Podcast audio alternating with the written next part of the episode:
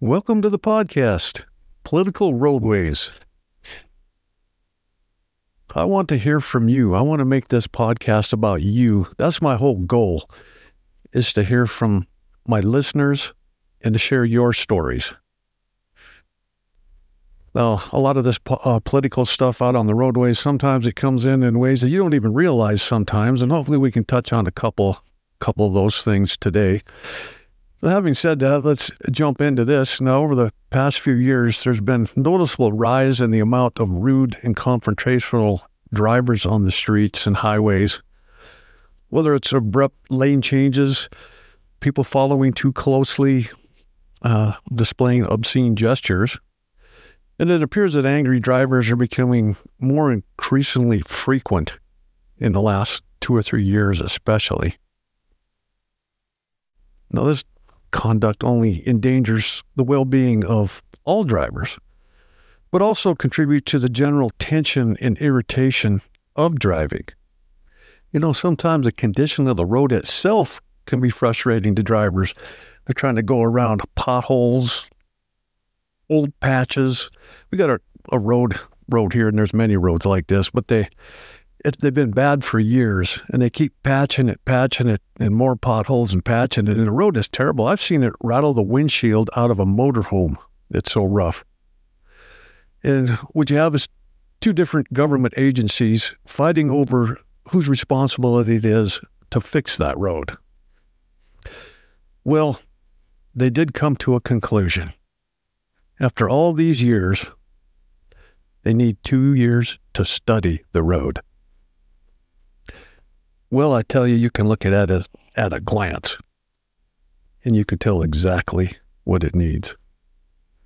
So, those things are frustrating as well. Drivers kind of getting in other other drivers' lanes, trying to go around that stuff, and all that stuff contributes to driving behavior. And with the current economic climate and the continuous flow of individuals entering the United States through unsecured borders, that has major impacts on our roads and will get worse because the condition of the roads is deteriorating.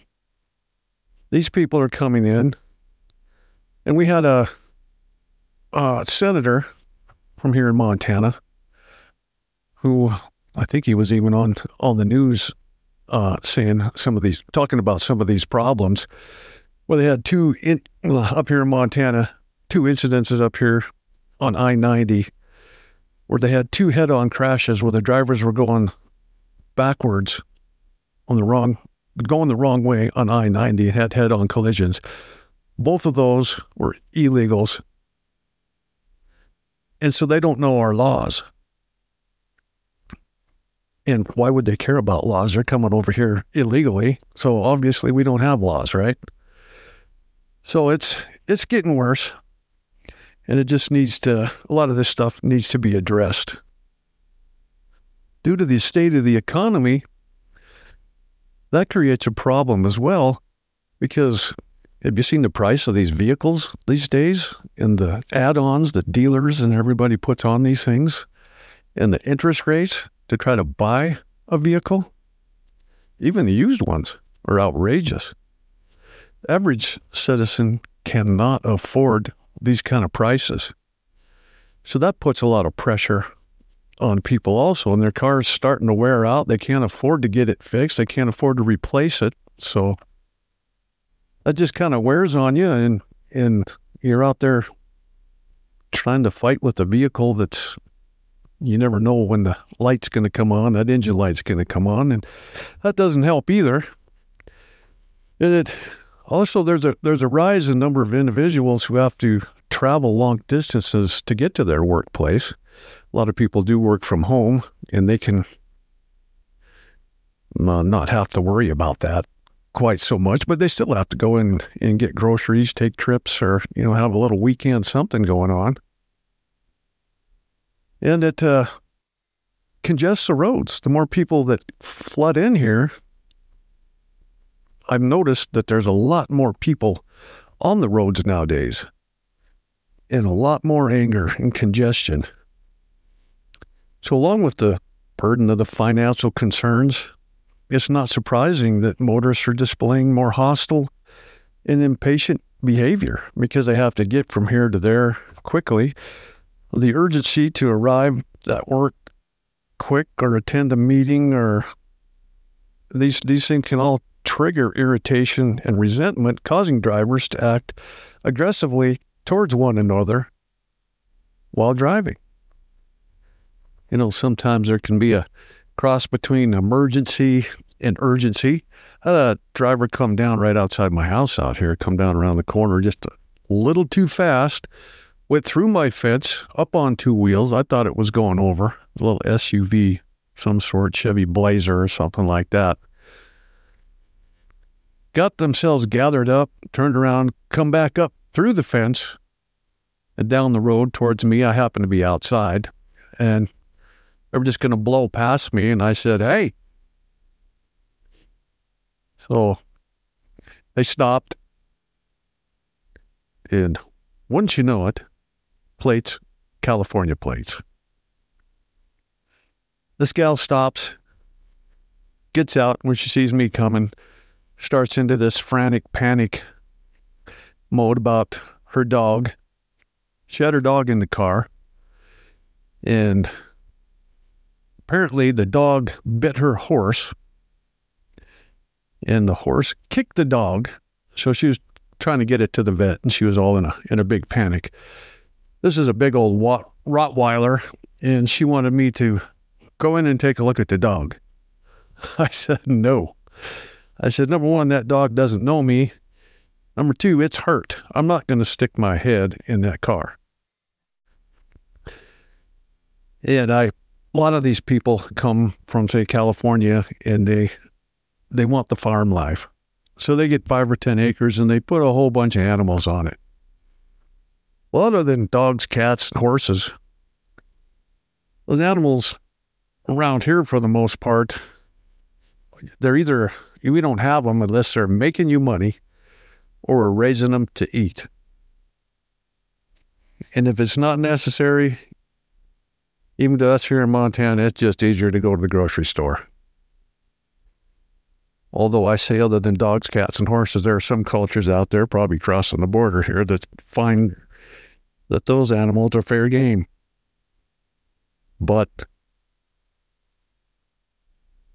anyway, I told her what I would have done was got the horse to the vet and shot the dog. But she didn't like that answer. But Rottweiler is my baby. well, anyway, what do you think about the horse? I mean, horse is still up there bleeding. So things like that happen. A lot of urgency, a lot of stupidity comes with it. And I don't know, you just got to deal with it as it comes. There's all kinds of different people out there even our present state of politics and the discord surrounding immigration having a result in a significant increase in individuals entering the U.S. through unguarded borders.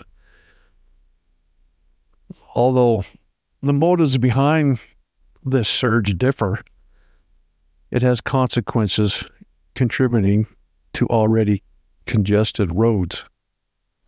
And as a result, there's a higher number of people on the road, and there's a greater likelihood of encountering drivers who are unfamiliar with the laws, like I was mentioning mentioning earlier on I-90. And the guidelines of drivings in the U.S. are different than where where they came from, or even if they really know how to drive. And this all potentially causes confusion and confrontations on the road media. Media can influence or have a great impact on the way people communicate and interact with each other nowadays. Whatever did we do without our cell phones back in the day? Apart from these external elements, there's the advances in technology, the widespread use of social media, definitely has an impact in the manner of which individuals communicate with each other. And we've all been on that phone in the car and seen people texting and trying to drive. And a lot of people can't do two things at once. And it's obvious. You watch them doing this stuff and, and they're weaving all over, and, it's just crazy. We've all been sitting at that stoplight light turns green, and nobody moves. Well, car up front hasn't finished their text yet. So feeling anonymous in their vehicles, that provides a driver with this empowered behavior to where they think that they can do things that they wouldn't if they had direct interaction with other people outside of that vehicle social media reinforces the notion that it's permissible to display anger and annoyance towards others. You've seen all this stuff on the news about all these riots and everything. They get away with things that are just crazy. But it gives drivers a realization that their hostile conduct on the streets, they think it's okay. typically the outcome of this contact can have bad consequences. The National Highway Safety Administration attributes aggressive driving to 50% of all traffic related deaths.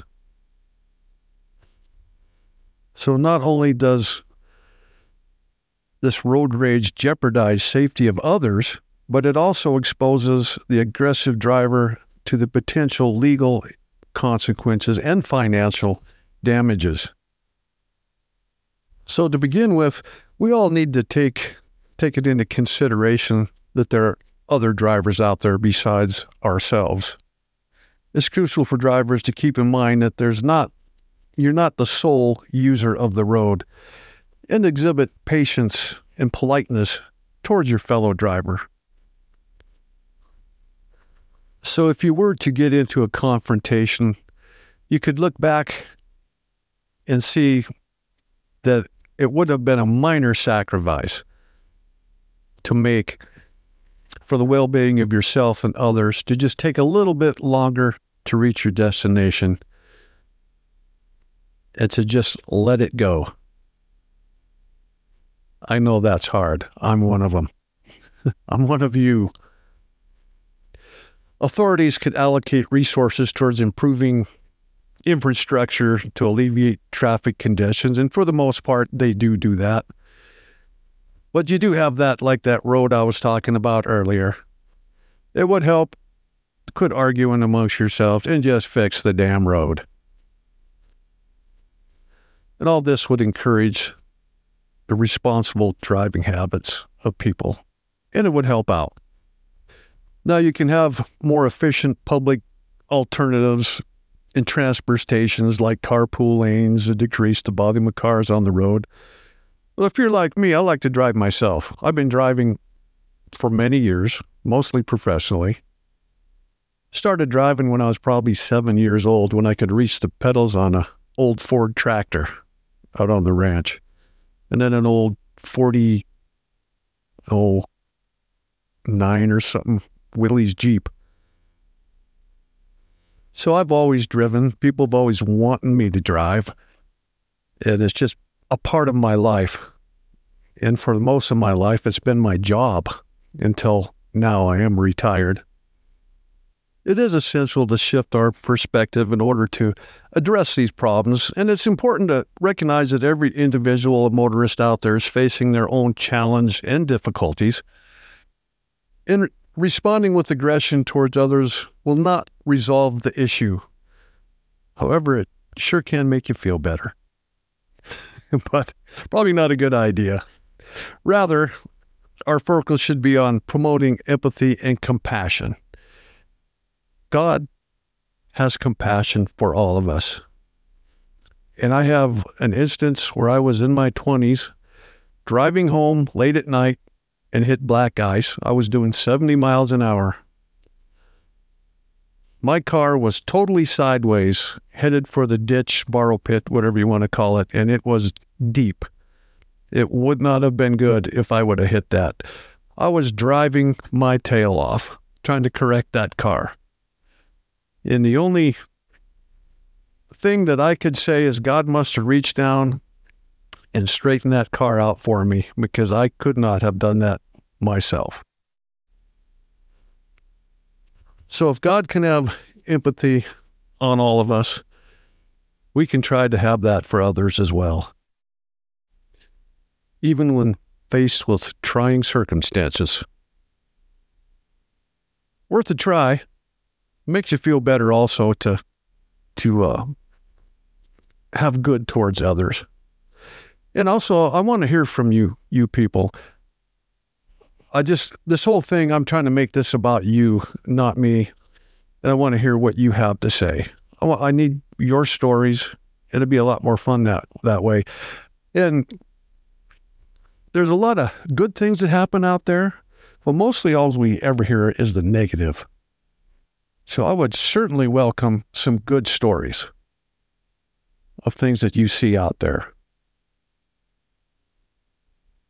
Ultimately, the emergency of discourteous and hostile drivers on our highways is and can be an, an alarming matter that must be dealt with in one way or another.